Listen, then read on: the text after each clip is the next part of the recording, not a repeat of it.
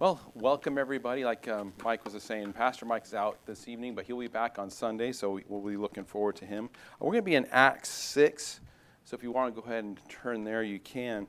Uh, for this message, I was thinking about how each of us has our very own story as far as how we came to Christ. But something we don't think about often is, you know, what that continued journey or what that story, what that story continues to look like. And, and I think what a lot of us wrestle with is um, how we serve the Lord and um, what that service looks like. I think, um, I think that's a lot, something a lot of people can relate to.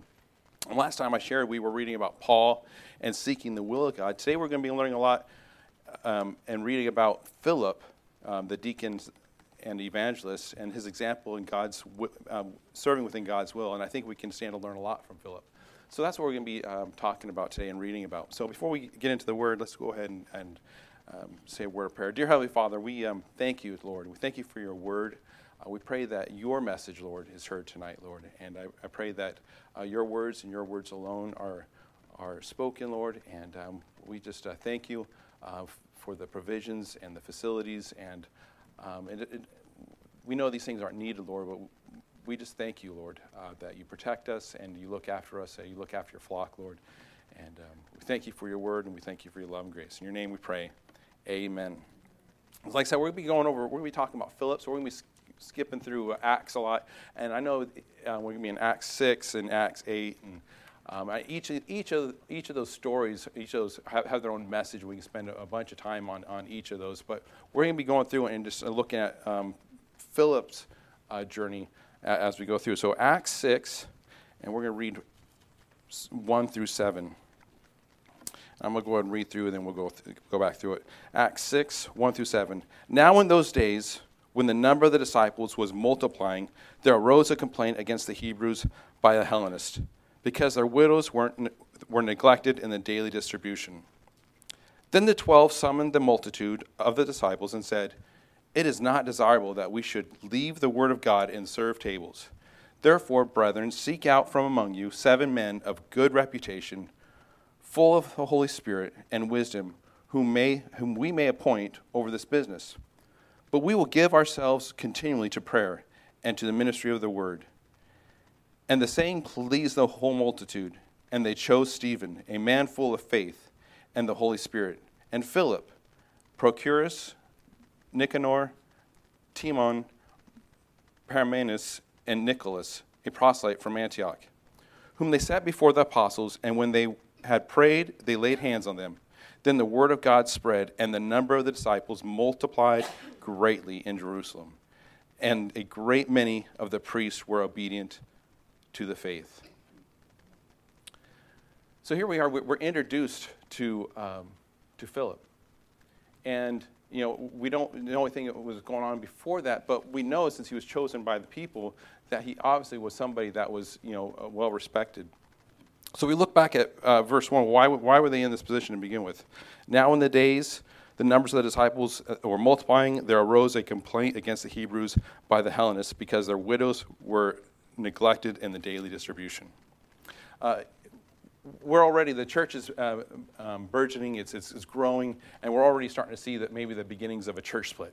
All right, we have the Hebrews and the Hellenists, both Jews, both Jews, but the Hebrews were coming from Judea and, and the Hellenists were, were of Greek origin. So we're already starting to see a split. And while it, it's, um, the apostles are doing a fantastic job of uh, getting out there and spreading, spreading the word about Christ, uh, uh, they're running into just basic church plant issues, right? Just the, just the taking care of the, the, the everyday goings ons. Um, and what we're seeing is an unintentional wrong. And it's something that Satan loves to capitalize on to divide the church. And that's why it's very important to address stuff like this as soon as possible. You know, how often do we let little things, little petty things divide us when we're, when we're taking it and we contrast it with, with the, the, important of the importance of the message of Christ? In verse 2, the twelve summoned the multitude of the disciples and said, It is not desirable that we should leave the word of God and serve tables. Um, this wasn't going to be a vote of the congregation, so don't, don't mistake in this. This is how they served the congregation. They, the 12 picked seven, and my guess, these were going to be Greeks or Hellenists. and already serving in some sort of compa- capacity. All right? This is a, a leadership style that's something that we, we learn in the military, or even in a business. It's like one of, the, one of the ways is like you can just be absolute authoritarian, or you can get input from the people that you're, that are working for you. And that's the wisdom that the apostles had here. It's like pick from your, own people, because obviously they know what the problems are and what needs to be served. Therefore, brethren, seek out from among you seven men of good reputation, full of the Holy Spirit and wisdom, who may appoint over this business, that we may appoint over this business.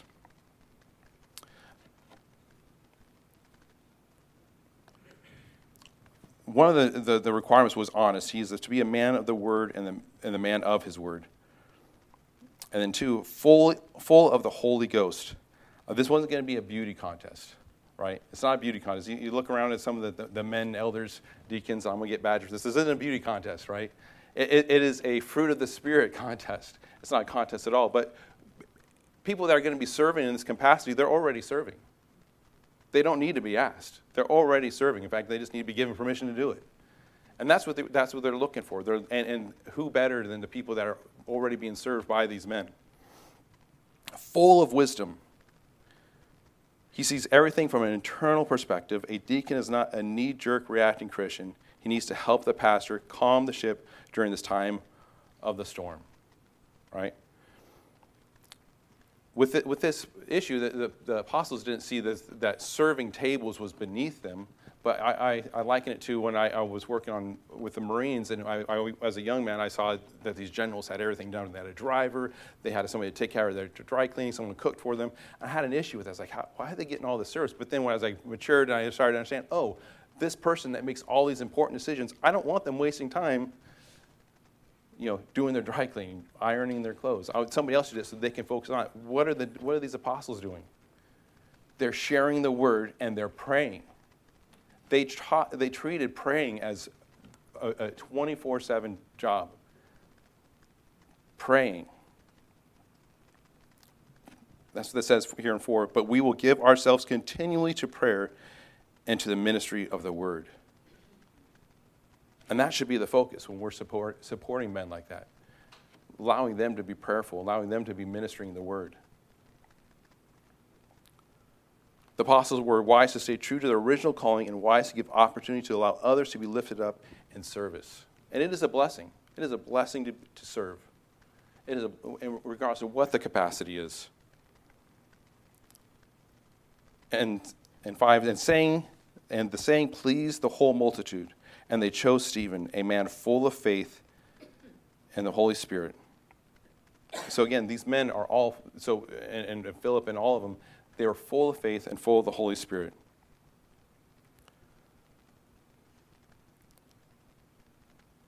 Going back to the service, people shouldn't people should count it a privilege to serve the Lord in these basic practical ways and saying seeing them as un, a spiritual burden. Can we think of a maybe something that wasn't very spiritual that our Lord, our Savior did that was a, a wonderful gift? Apart from the cross, Jesus showed the ultimate measure of love by simply washing his disciples' feet. What message would that have sent if that, he would have said that was beneath him? And when in fact that was a, a, another way of showing his love. So we read through all, all of that and we start to have an understanding of who Philip the deacon is a man who was ready, a ready servant for an immediate filling that needed to be um, filled in the beginning of the church. Now, have you turned with me to Acts 8 1 through 13?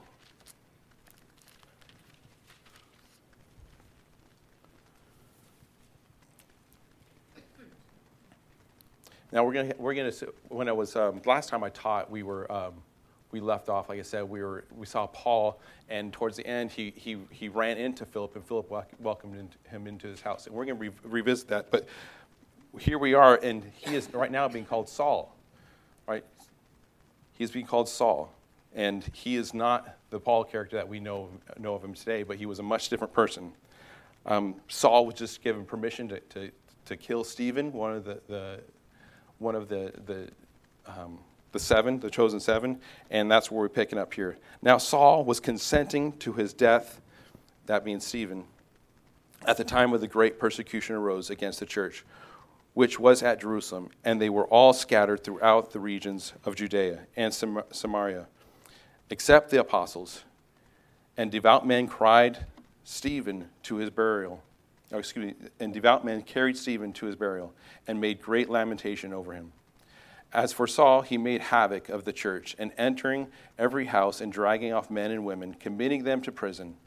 Therefore, those who were, those who were scattered went everywhere preaching in the word. Then Philip went down to the city of Samaria and preached Christ to them. And the multitudes with one accord heeded the things spoken by Philip, hearing and seeing miracles which he did. For unclean spirits, crying with loud voice, came out of many who were possessed. Many who were paralyzed and lame were healed, and there was great joy in that city. But there was a certain man called Simon who previously practiced sorcery in the city and astonished the people of Samaria, claiming that he was someone great, to whom they all gave heed, and from least to the greatest, saying, This man is the great power of God. And they heeded him because he astonished them with his sorceries for a long time. But when they believed Philip, and as he preached the things concerning the kingdom of God and the name of Jesus Christ, both men and women were baptized. Then Simon himself also believed. And when he was baptized, he continued with Philip and was amazed seeing miracles and signs which were done. That's a, that's a big jump from going to serving um, widows to now we're, we're casting demons. Um, so obviously we see that Philip was, had the heart for the Lord in serving in any capacity that he was given, and the Lord obviously blessed him.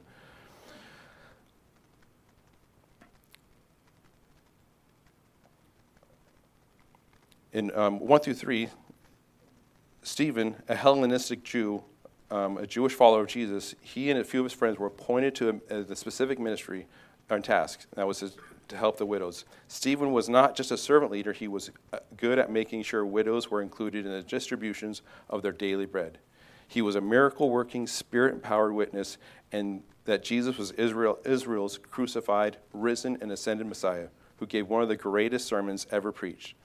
Consider the high hopes the early church and the Hellenists in particular would have put in this man, thinking of him as a potential impactful leader would have over a few decades of ministry, and how horrified and devastated they must have felt to see him die so soon. So when you hear about lamentations over him, that was the state of this, this group of people. And you can think about the state of mind of those servants that were serving around him, uh, those other seven, and what would their reactions be? we think about the trials that we face in our service. Somebody looked at me the wrong way. Someone's teaching something I didn't want to teach. All right? Why isn't, why isn't the, the, the, the Sunday service at 9 instead of 11? I asked that question. Uh, you know, 9 and 11 instead of, you know, 8.45 and, and 10.45. What small things that we, we, we, we bicker about? And here they are. You know, you got you got Saul. He made havoc in the church, entering every house, dragging off men and women, committing them to prison. All right, and we're going to see what Philip did and his response to this trial. Reading 4 through, 4 through 8, therefore those who were scattered went everywhere preaching the word. And then Philip went down to the city of Samaria and preached Christ to them. And the multitudes with one accord heeded things spoken by Philip, hearing and seeing miracles which he did. For unclean spirits, crying with a loud voice, came out of many who were possessed, and many who were paralyzed and lame were, were healed. And there was great joy in the city. That is a far cry from lamenting to there is great joy. Philip could have ran for self preservation. But what we see here is we get Philip teaching and preaching and spreading the word this energetic preaching would later earn him the title Philip the Evangelist, but more about that later to come. And in 9 through 13, but there was a certain man called Simon who was previously practicing sorcery in the city of uh, astonished the people of Samaria, claiming that he was someone great to whom they all gave heed, and the least unto the greatest, and saying, This man is the greatest, a great power of God. And they heeded him because he astonished them with his sorceries of long time. But when they believed Philip as he preached the things concerning God and the name of Jesus Christ, both men and women were baptized, and then Simon himself also believed. And when he was baptized, he continued with Philip and was amazed seeing the miracles and signs which were done. Does Philip have the, the title pastor or bishop? No. At this point, do you really think it matters? Do you think Philip pays any kind of attention to the title that he's given? I think Philip was doing the same thing his heart was meant to do before he was given the title deacon, or, or one, of the, one, of the, one of the seven, or whatever. His heart was to serve the Lord. You know, adversity comes this way. Well, if the devil's that way, I'm going to go preach Jesus this way, you know, and not necessarily running from from uh, the problems, but necessarily what direction should I need? Do I need to be sharing the word? He was sharing the gospel, teaching about Christ, because his heart was for the Lord. The same servant's heart and attitude that got um, chosen to be the seven, the Lord keeps giving him more and more opportunities. That's a lesson for us today, regardless of where you're at or what position or title is your service. If you have a heart to serve the Lord and you're prayerfully seeking the Lord, um, you, will ex- you, you are where exactly the Lord needs you. The Lord will put you where you need to be. And then let's skip over to 826. Acts 8, 26 through 40. And now an angel of the Lord spoke to Philip, saying, Arise and go toward the, the south along the road, which, God, which goes down from Jerusalem to Gaza. This is desert. So he rose and went. And behold, a man of Ethiopia, a eunuch of great authority under uh, Candace, the queen of Ethiopians, who had, char- who had charge of all her treasury and had come to Jerusalem to worship, was returning and sitting in his chariot. He was reading Isaiah the prophet. Then the Spirit said to Philip, Go near and overtake this, this chariot. So Philip ran to him, and he heard him reading the prophet Isaiah and said, Do you understand what you're reading? And he said, How can I understand unless someone guides me? and he asked Philip to come and sit with him. The place in the scripture which he read was He was led as sheep to the slaughter, and as a lamb before its shearer in silent. So he opened not, to, not his mouth. In his humiliation, his justice was taken away. And who will declare his generation? For his life is taken from the earth. So the eunuch answered Philip and said, I ask you, of whom does the prophet say this? of himself or some other man. And Philip opened his mouth, and the beginning, beginning at the scripture, preached Jesus to him. Now, as they went down the road, they came to some water, and the eunuch said, See, here is water. What hinders me from being baptized? Then Philip said, If you believe with all your heart, you may. And he answered and said, I believe that Jesus Christ is the Son of God. So he commanded the chariot to stand still, and both Philip and the eunuch went down into the water, and he baptized him. Now, when they came out of the water, the Spirit of the Lord caught Philip away, so that the eunuch saw him no more, and he went on his way rejoicing. But Philip was found at Azotus, and passing through, he preached in all the cities till he came to Caesarea.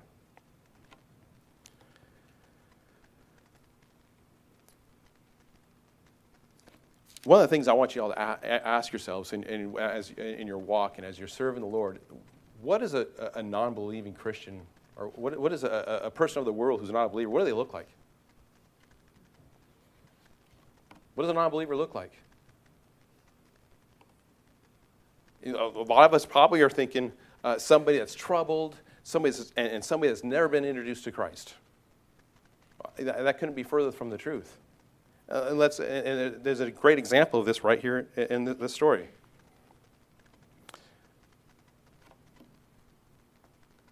Let's see, um, let's, let's, look back at the Ethiopian.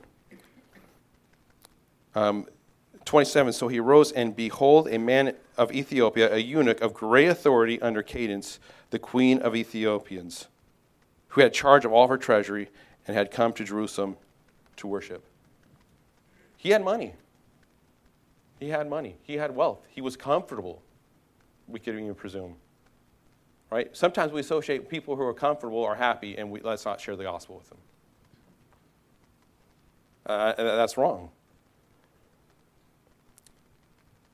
The eunuch was in charge of the queen's treasury. His desire was to know the king, and there was a great emptiness in his heart, and he had come to Jerusalem to find God. We make too many assumptions about people and, and their perceived happiness as it somehow equates to being saved, and that could be further from the truth. But what else does it show? Say the, the, the um, Ethiopian had come to Jerusalem to worship. What does that tell you? He was going to church. Not everybody that goes to church is saved.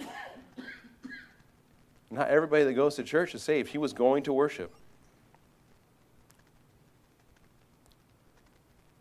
There were at least 8,000 Christians living in Jerusalem, and yet no one had, thought, had sought to reach out to the eunuch while the gospel, with the gospel of Christ. There are many people who come to church to worship on Sunday, and yet they leave the church still unsaved. You, you never know. You just don't know who, who needs it. And sometimes we, we're given all the signs that you know, we, they need to be spoken to about the truth, and we make assumptions. And sometimes it's just being neighborly and talking to them and, and starting a conversation and seeing where they're at with their walk. It's not being nosy, it's caring about their salvation.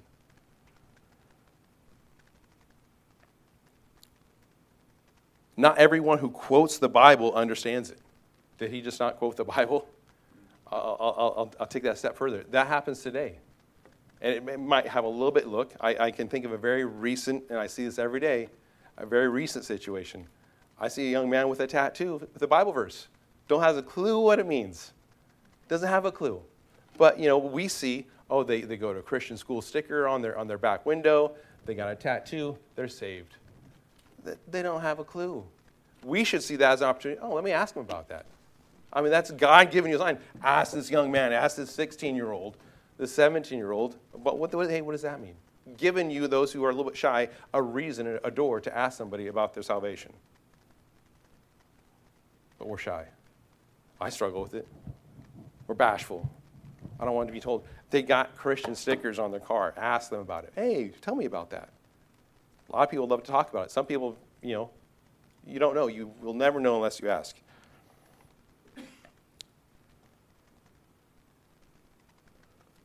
28 was returning and sitting in his chariot, and he was reading Isaiah the prophet. Although uh, the eunuch had the scripture in his hand, he did not have a clue as to his message.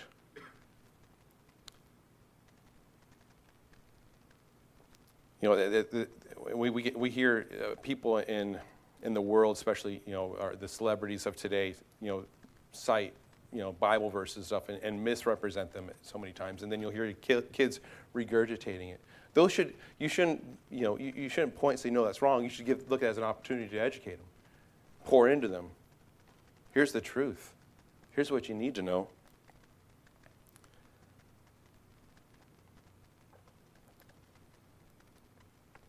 Another interesting thing, and some of you might have a hard time with this one, but let's find where that was at.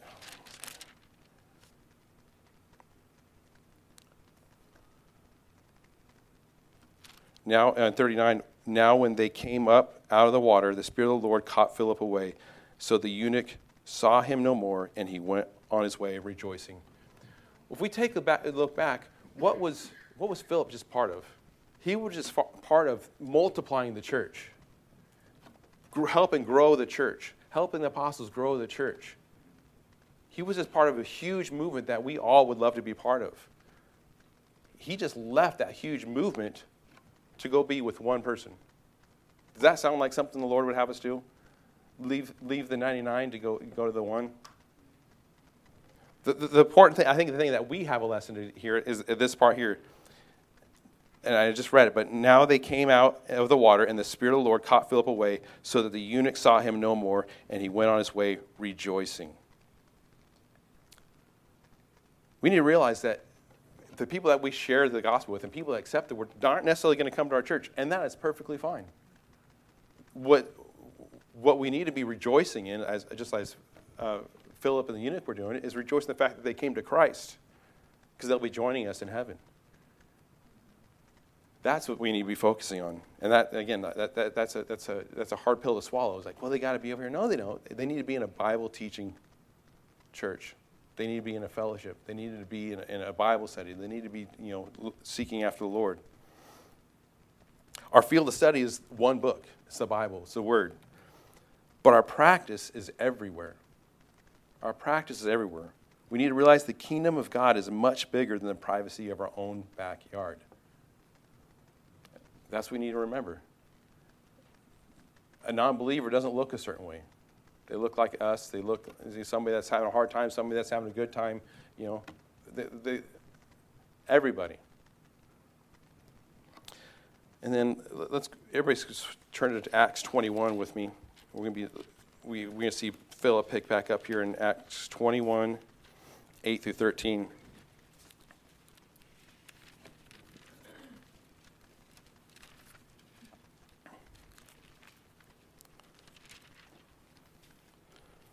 So last time, and this, this is a verse that I, I, I touched on last time I taught, and um, it was when Paul, when Paul, formerly Saul, met Philip. And I think this is really, really, I think this is probably, for me, it's one of the, the biggest things for me about Philip. But let's read real quick um, 8 through 13. Acts 21, 8 through 13. On the next day, we who were, Paul, were Paul's companions departed and came to Caesarea and entered the house of Philip, the evangelist, who was one of the seven, and stayed with him. Now, this man had four virgin daughters who prophesied. And as we stayed many days, a certain prophet named Agabus came down to Judea. And when he came to us, he took Paul's belt and bound his own hands and feet and said, Thus says the Holy Spirit, so shall the Jews at Jerusalem bind the man who owns this belt and deliver him into the hands of the Gentiles. Now, when we heard these things, both we and those from that place pleaded with him not to go up to Jerusalem. Then Paul answered, What do you mean by weeping and breaking my heart? For I am ready not only to be bound, but also die at Jerusalem for the name of the Lord. There's a couple things about Philip I, I, think are very important that you can miss just in, in these, this, this text. If we, if we, were to look back, and you don't need to turn, but I'm, I'm going to turn back real quick. And if we look back at 6, excuse me, 8, and we were just reading about how Saul of Tarsus was um, made havoc of the church, entering every house, dragging off men and women, and committing them to prison. What do you think the, the apostles were doing or thinking about Saul at this time? What do you think their opinion? Oh, I don't know, but I can. But we know that one of the things that they were, was really important to them was praying and ministering. That was their biggest work. And one of the things we talk about when we pray on Thursdays is praying for our enemies. Not that God would take them away, but save them.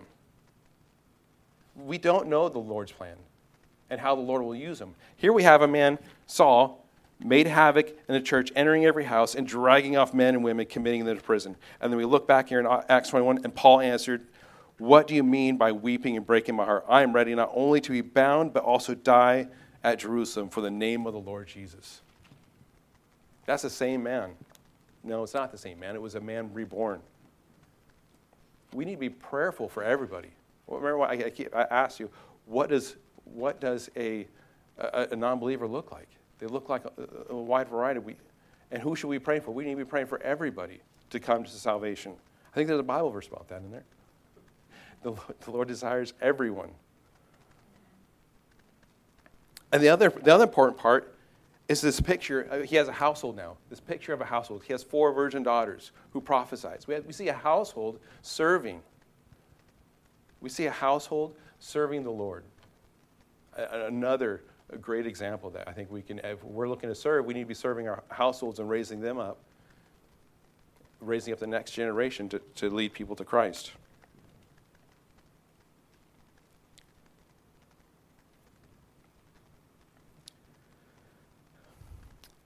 The, the, my last thought about this is just we, we need to be in prayer. We need to be in prayer. We need to speak to the Lord. When we give the opportunity to serve, serve. I mean, I can't believe I glazed over this, but you know, you look back at Paul's or um, Philip's response to the angel of the Lord when he was going to talk to the eunuch. Back in Acts 8:26, Now the angel of the Lord spoke to Philip, saying, Arise and go toward the south along the road which goes down from Jerusalem to, Ga- Jerusalem to Gaza. This is, this is a desert. So he rose and went. The angel said, Arise and go. He rose and went. There was no questions. He's like, Not now, not there, or maybe later, right? Not me. I've caught myself doing something. Somebody else might be better for that, better fit for that. I don't speak Spanish. I don't. Maybe I shouldn't be doing Spanish ministries. But if the Lord tells you to go somewhere, you, you better get going, because the Lord's going to have His way regardless. And the same thing down in 29. Then the Spirit said to Philip, "Go near and overtake this chariot." So Philip ran to him. He didn't just go; he ran. Right. That when we're serving the Lord, that's the kind of attitude we need to have. We're not just going; we're running. I, I think about you know the, the day I go to see the Lord, I'm going to run and put my feet at my, my head at His feet, and that's how we should be doing it when we're talking about serving Him. We should do it with a gusto. You need me to take out the garbage? I'm gone. Right? It doesn't matter if it's an opportune time or not. Be in the Word regularly so when the Lord gives opportunity to share the good news, we share it with everyone, everywhere, set our pre- preconceived ideas aside. We need to be sharing it with everybody. We need to be in the Word so that we, the will can, we need to set aside our own will so we can serve the Lord's will, that none shall perish. And we need to raise up our families in the Word. That's our first place of service. You know, looking back at Philip's life, you know, he started as a deacon. He didn't, I don't think he necessarily was asking to be a deacon. He was just doing what he does, and he was trusted by the people to take care of widows. And that was a very important thing to do at the time. Well, it, it always was, but you know, if you were a widow, in, in, in, in, the biblical times, you had, no, you had no one. If you had no children, on top of that, you really had no one. So that was a, a very important thing. It wasn't, it wasn't a, a, um, something that was beneath him. So, share the gospel. Share it with everybody. Share it with your neighbor that you think goes to church. Well, they leave the same time we leave on Sunday. Hey, where do you go every day Sunday? Well, I go to church like you do. Oh, okay. You know, and you find out where they're going, and you got a great new great neighbor who's also a believer. Or you find out they're going to Bunko or whatever card game or something that that generation ahead of me does. I don't know. right? Just share. I see you carrying a Bible around. Oh yeah, I, I've had it. I just got it. My mom got it for me. I don't know. I'm, I'm just gonna put it. I keep I keep it in my car. You think they're going to a Bible study, but they're not the Lord gives us opportunities to, especially those that are a little more timid in the faith, gives us opportunities to talk to people. And that's all I do. I just wanted to encourage you today, just to get out there and share the faith. So, with that, let's uh, go ahead and uh, close in a word of prayer. And we got about 15 minutes. We can have some intercessory prayer. Um, so, let's go ahead and pray. Dear Heavenly Father, we, again, we thank you uh, for your word. We thank you for examples, uh, real examples, Lord, uh, of Philip and the other seven, Lord and the apostles. Uh, we thank you for the opportunities you give us, Lord, to serve you. We pray for more opportunities to serve you, Lord. And we pray for just the diligence to just to seek after your will, Lord, and to say yes, uh, and be without further question, and just not only go and do it, but just and run towards it. Running towards service, Lord, as if we're running towards you, because that's what we're doing. We're serving you, Lord. It's it's honoring you and glorifying you, Lord. Uh, so we thank you for this day, Lord. We thank you for your word, and we thank you for uh, the blood that was shed for our sins, Lord. In your name we pray. Amen.